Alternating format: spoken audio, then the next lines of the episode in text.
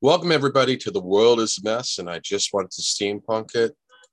This is episode 39, October 15th, 2021. And I'm your host, Steampunk Star and I'm here in North Hollywood, California. And I'm here with my co host, Daniel Bertison from Bellwood, Ontario, Canada. So, how's it going, Daniel? Uh, I'm doing good, yeah. Uh, I guess the first thing we could talk about, I just I forgot that that was a news story. You had sent me the link the other day. William Shatner rode into space on an orbital spacecraft for Blue Origin. Uh, you know the Blue Origin, I think, is owned by Jeff Bezos. Yeah, I think so.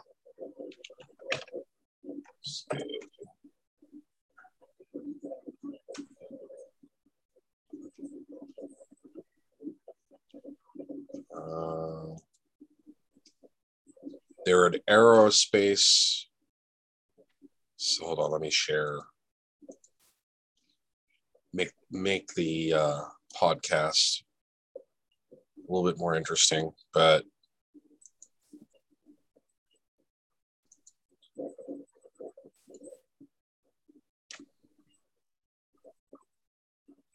Yeah, the founder is Jeff Bezos. That's Jeff Bezos' company, Blue Origin.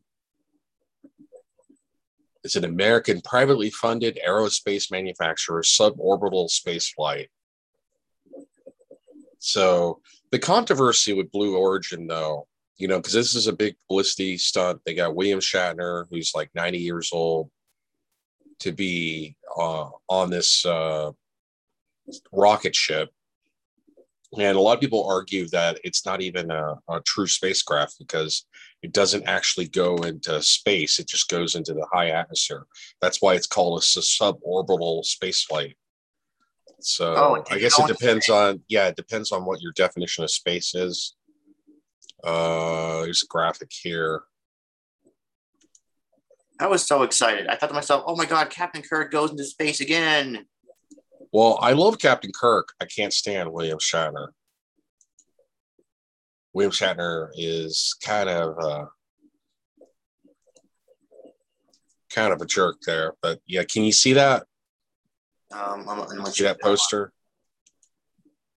Um, let's see. Uh, sorry, one second. It's, uh, what what what's going on, Daniel? My my computer's frozen for a second. Hold on, it's frozen. Oh, that's nice. Yeah. Incremental development. Yeah, it's, sub, it's suborbital, uh, orbital transportation. Um, successful pad escape test October uh, 2012 crew capsule propulsion module yeah, this reminds me of uh, 1960s technology. I mean, NASA had this technology back in the 60s. So this is not really as amazing um, as you would believe, but it's a suborbital program and, and flight testing stage. But yeah. William Shatner is an a hole, but Captain Kirk is cool. That's all I can say. But don't confuse the two. The character of Captain Kirk is fictional. William Shatner is a real life a hole. But um,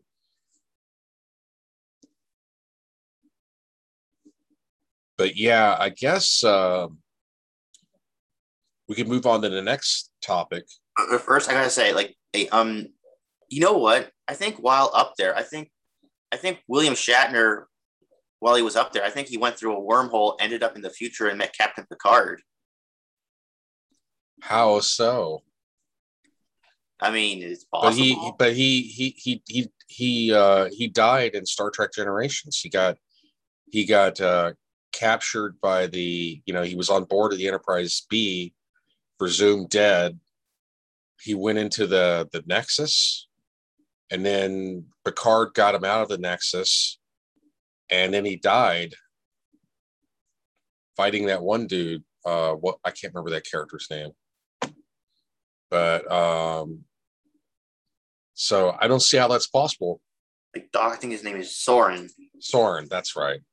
That's a pretty cool villain. Um, I think Star Trek Generations is a very underrated movie. A lot of people say that the movie sucked, and that the only Star Trek movie that was the only Next Generation movie that was good was uh, First Contact. But I disagree. I think that was a good movie as well. Um, you know, First First Contact is my favorite Next Generation movie, but um, Star Trek Generations comes in a close second because it was a transitional movie. Yeah. And um, I didn't really like Star Trek Nemesis because I thought it had too many plot holes and flaws. And it just seemed really contrived way of, of killing off data. Um, Star Trek Insurrection was okay. It had some flaws and some cheesy moments, but it was at least still was a good Star Trek movie. But yeah, so moving on to the Gabby Petito case. Um, you know, my last podcast didn't get as many views because I was talking about computer tech stuff and I was talking about what if episodes eight and nine. But I guess, you know, I've noticed people like like it when you talk about the juicy stuff, even though there hasn't really been too many updates. The only update, see, yeah. Google Gabby Petito okay, uh, update. The only update was three days ago. It was mentioned that her specific cause of death was strangulation. And that's interesting because, and it makes sense because he was a he was an abuser, you know, and that was partially caught on video from August the twelfth, and so her body must have been in good enough shape for them to determine that um, because I know that some forensics experts suspected because her body had been laying out in the open in the desert for three weeks that she may be either skeletonized or partially skeletonized because it doesn't take long once once uh, scavengers you know get a hold of the body. But amazingly I, I guess her body was well preserved you know she was laying out there for three weeks and uh, it may either be bone fractures on her neck or or she had enough tissue left that showed there was some lacerations or whatever. Uh, so it's interesting that they released that that the cause of death was strangulation. Um, Brian Laundrie is listed as a person of interest, and there's been a slew of sightings. Hold on.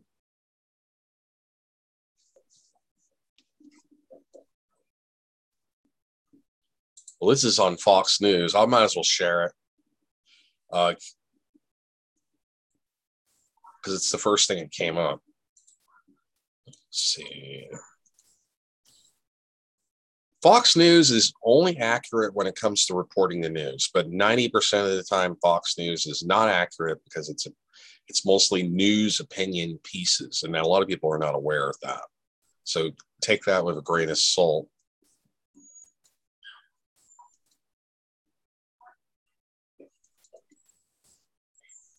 All right. Can you see that?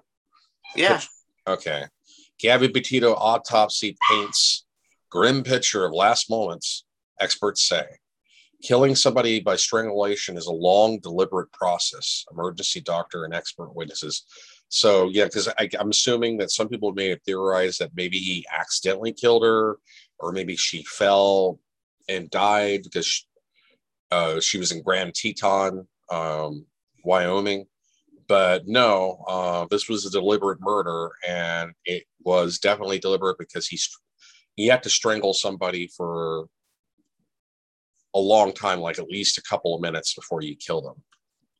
But uh, because like if even if you strangle somebody for like a minute, they will come to. They might lose consciousness, but then they'll come to. Uh, mm-hmm. I've actually been strangled before. Uh, I've been a a victim of domestic abuse, and I almost lost consciousness after only being strangled for 30 seconds. But anyway, um, but that is a story for another day. Sticking on to the Gabby Petito case, North Port, Florida, the Gabby Petito autopsy finding that she died by homicide, died of homicide by strangulation indicates a likelihood of domestic violence and deadly intent at the Wyoming campsite where FBI led investigation uncovered her remains last month, experts tell Fox News. Her fiance, Brian Laundrie, who shared the campsite with her before driving back to Florida alone and ultimately disappearing himself, has been named a person of interest in her death and is wanted on a federal bank card fraud warrant. Uh, refresher for those of you who didn't uh, see my last podcast about this or or maybe haven't been in the loop.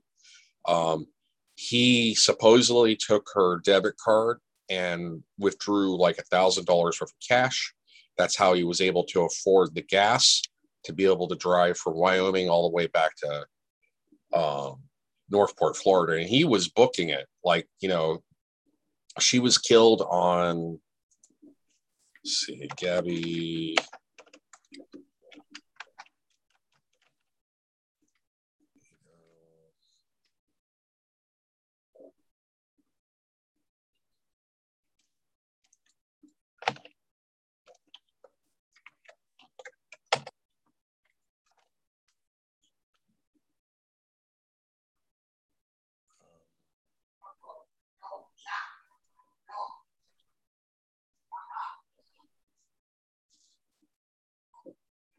anyway, um, I'll I'll bring up the Wikipedia article. I just wanted to do a brief reading at the beginning of that.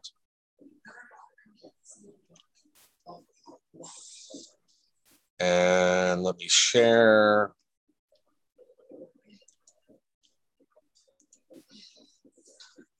Yeah, so it hasn't been fully determined exactly what day she died, but she died between August 27th and August 30th, 2021 according to this Wikipedia page. And I've also seen other sources that cite that as well. Um, the last time she talked to her mom was on August the 27th. So she was probably probably killed on August the 27th, if I had to guess. And the problem is, is now that the, the reward money for finding Brian Laundrie is up to thirty thousand dollars. And I know that even his parents have even aided and abetted law enforcement in trying to look for him at his favorite campsites in that swamp in Florida.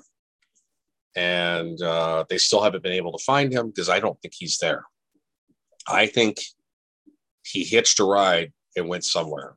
But he's been, you know, when you when you add that much reward money to it, then everybody's going to jump out of the woodworks and claim that they saw that person because they're hoping to collect the reward money. They hope that even if it's a one in a million chance of collecting the reward money, I'll I'll I'll report a tip in, even if it may be false.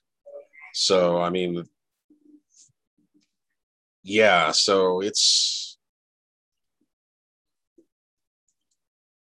it's a, uh, it's a pretty sad case, and I think it's pretty darn obvious that Brian Laundrie is guilty because he wouldn't have fled. But yeah, he um, oh, getting back to the debit card fraud, he's he took her debit card, pulled out a thousand dollars. You're not allowed to pull out money from a dead person's debit card, you know, yeah. so that's an unauthorized transaction. And uh, more than likely, if I had to guess, he probably shaved his beard because there's all those pictures of him with a beard and he is balding, so he shaved his head bald, but he may grow his hair out so that he can look like a totally different person. Um, uh, from what I understand, he loves to go to the Appalachian Trail. That he's he's camped out in the Appalachian Trail for two months, and the Appalachian Trail is a really good place to get lost. The only problem he'll run into is when he starts to run low on food and supplies, he's going to have to come into civilization and risk getting caught and so there is a warrant out for his arrest. So, um, but yeah, here's a picture of the national forest where she was found dead. Okay, I'm gonna start stop sharing that. But yeah, so it is a tragic case. Um, I don't believe he committed suicide because if he was going to commit suicide, he probably would have done it in Wyoming. Why take out a thousand dollars and then come back? So he's got a thousand dollars cash. If you're laying low and living off the land, that money could last several months because it's not like you're paying rent or utilities or anything. And he didn't take his cell phone, so it's impossible to track him. He's not on social media, or at least not recently. And there's a million people saying that they found, saw him and from the Bahamas to Mexico to everywhere. Hold on. It was an interesting map. I'll bring up Brian Laundrie.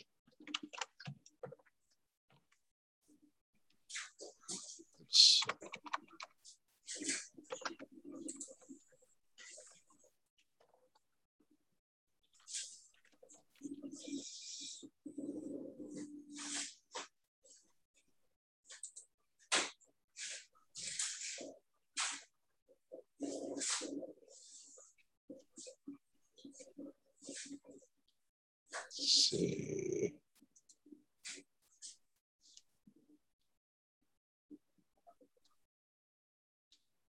I think it was on the CNN page. It was really it was an interesting little map showing you all the reports that have come in, and obviously not all of them are correct. Do you watch CNN, Chris? Sometimes I don't have cable TV. I watch it through YouTube clips and I watch it through CNN.com. I'm too poor for cable TV. But anyway,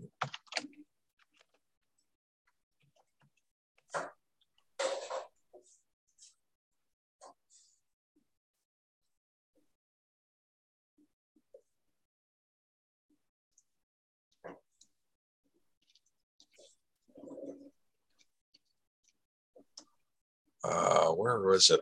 Man, hold on. Before I screen share, I wanted to show this map if I can find it again.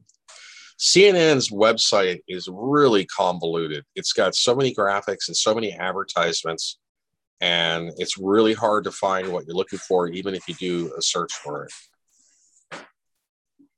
Let me search for Brian Laundrie sighting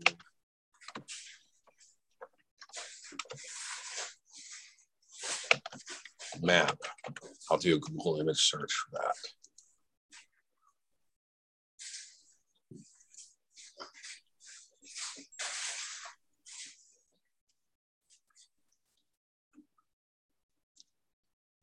Okay, this was on 247 News Around the World. Uh, come on. I'm going to share a map here and we're going to come up with possible theories of where he might be. I'm leaning East Coast. Because, like I said, if you're going to kill yourself because you're guilty of killing your girlfriend, why would you steal a thousand bucks out of her debit card and steal her van and drive it all the way back to Florida? You know, and unless you intend to lay low and escape.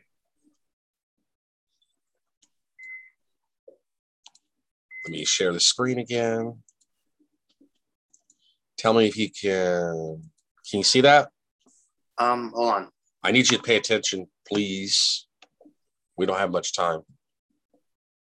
Everything okay, Daniel? What's going on? Uh, my, my computer's frozen. Okay. Oh, that's a nice map. That's an interesting map. Yeah. Yeah, those are all the sightings. You know, he's been sighted in New York. He's been, you know, sighted in Kansas, Monument Rocks, supposedly. He's been sighted in Colorado and Utah. Uh, he, you know, and they also show where, you know, in Utah, where the number four is August the 12th. So they have a little timeline here. Uh, number one, uh, they left. He left New York on July the second with his girlfriend. On July the second, he stopped in Kansas at Monument Rocks, or they or both of them did. Um, and then number three on they took a road trip tour of Colorado and Utah. On number four, on August the 12th, they responded to domestic violence incident involving the couple. And number five, on August 24th, Gabby Petito last seen at Salt Lake City Hotel with fiance. And then number six, August the 25th, Final call to family saying that she was in Grand Teton National Park. And then number seven Uh, pair planned Yellowstone trip, but Petito never made it. And then number eight, August the 30th, last text from Gabby's phone, uh, no service in Yosemite. Okay. And uh, that's kind of weird there. Maybe he gave her phone away to somebody. Uh, yeah, that's weird.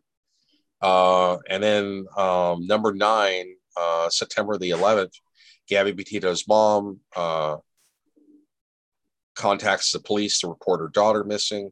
Then number 10, September the 11th, couple's van is impounded by Florida police.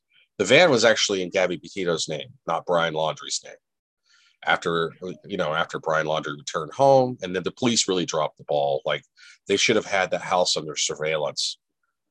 But uh, and then um, number 11, September the 17th, Grand Teton National Park Rangers looked for missing Gabby Petito, so they started the search on uh, September the 17th.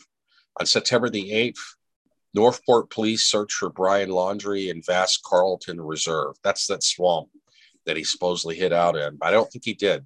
I think he knew that his car and his cell phone would be tracked. He left his wallet, his cell phone at home with his parents.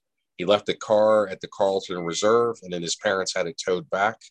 And then the police impounded it, searching for evidence, and then they returned the the Mustang. And uh, I believe he hitched a ride. He had a history of hitching rides with people and offering money for rides.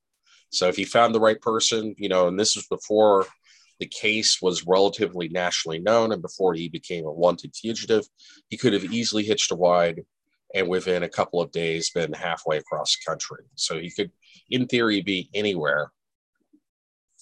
And then on September 18th, uh, North Port police searched for Brian in the Vast Carlton Reserve. Yeah, that's um, sorry, I'm repeating myself here. And then, sorry, number 13 on September the 19th, the FBI announced they have found human remains that match description of Gabby Petito at Spread Creek Ranch Campground. And then uh, number 14 on September the 20th, FBI raided uh, family home and parents led outside. So I think he's in the Appalachian Trail. Um, I think he's on the East Coast. You know, it starts in Georgia and it goes all the way up to New York. And I think he's in the Appalachian Trail. I think he might be there. I know that there was a member of the FBI.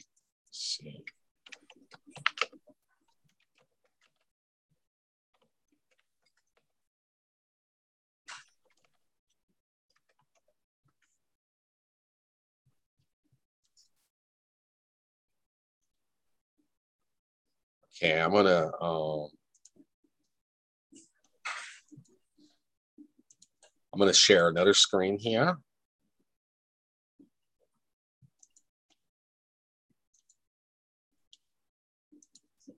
You see that? Yep. Somebody in Brian Laundrie's inner circle could be helping him, says former FBI agent. Ex FBI agent said that there might be digital evidence that could help Mr. Laundrie's whereabouts. Yeah, but I he hasn't been active on his social media. So if he does create new social media, he's going to do it under an alias. So I don't know if you remember, there was um, that case where uh, uh,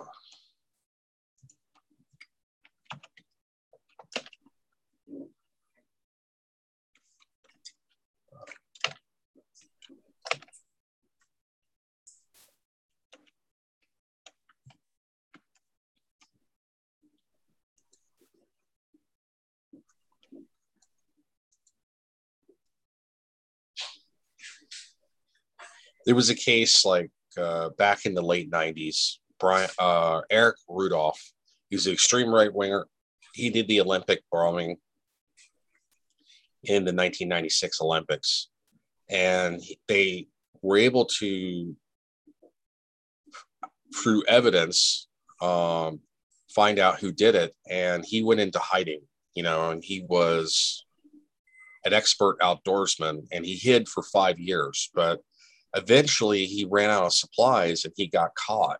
Eric Rudolph got caught because he was starving to death. And so he ended up going through a dumpster looking for food and somebody called the police on him and then the police found out it was eric rudolph that they had caught he's serving life in prison but so i predict that he might you know if he does have support from one of his buddies he might be laying low for a while but he is um, eventually going to get caught um, I think he's probably camping out in Appalachian Trail, to be honest, because he he's been able to do that for months at a time. But he'll eventually get caught when he needs to buy supplies, because eventually his money's going to run out, his food supply is going to run out, and he's going to have nowhere to go. He's got no ID, no money, nowhere to go. He can't even use social media without getting caught.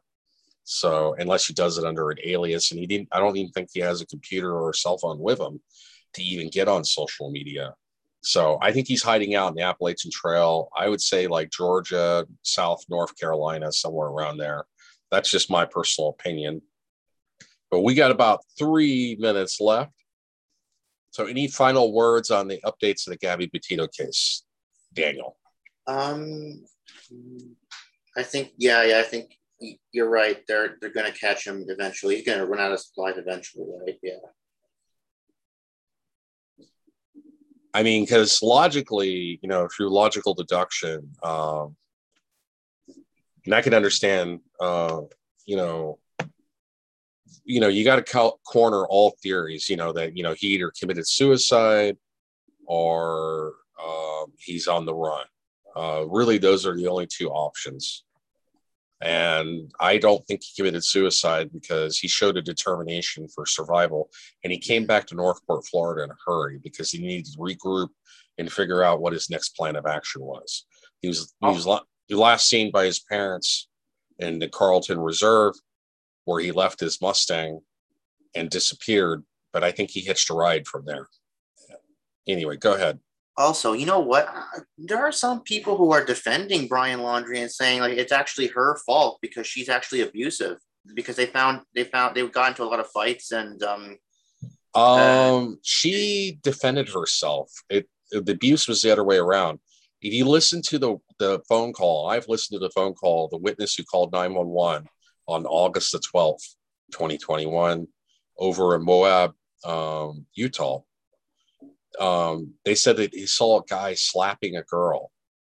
So if you're getting slapped around, you're going to defend yourself. So he's going to get some cuts on him because, and maybe he was trying to strangle her then, and she scratched him in, in defense. So I don't think that's that clear cut and dry. But where are you hearing this from? What's your source on that? Well, I was talking to a couple of friends of mine, and that's what they told me. Like you know, and um, they sound I mean, like douchebags because they, you know, to me that sounds like a bunch of douchebag that's a very douchebaggy opinion because if you look at the you, I, I, I implore you to look at the uh, body cam footage. It's like um, an hour and a half long. It's really long. I, I fast forwarded through the slow parts, but the parts that I saw, um, she was crying and she was obviously distraught. And she had, I, I think she had red marks around her neck at that time. And there was other videos and photos showing bruising on her back. So she had been abused for a while. And yes, he had scratches on him, but I think those were defensive because he was trying to attack her and he was slapping her and she was defending herself by scratching him. And so I just, you know, I say, look at the evidence. The evidence points that he was an abusive prick. Yeah. Uh, she revolved her entire life around him. From what I understand, they had only one cell phone, one laptop, and he was also threatening to leave her in the middle of the desert, in the middle of nowhere, and he locked her out of her own van. That's not cool. That's her van, not his van. They weren't married yet. Uh, there's also rumors that that she had they had put off their engagement because of problems in the relationship. So it was definitely um, male, you know, it was definitely he was definitely very controlling very manipulative. He was good at manipulating people. He manipulated the police and he was laughing like a psychopath. So um, I think the evidence Wait, overwhelmingly was- points in his direction, and because he's on the run and he knows that he is wanted. But anyway, that's He it. can I got to go. Where time is up. Thank you, Daniel, for joining me. Thanks for listening. This is the world is a mess, and I just want to steampunk it. Episode thirty nine. You have a nice day, and I will see you 25 billion years. I will.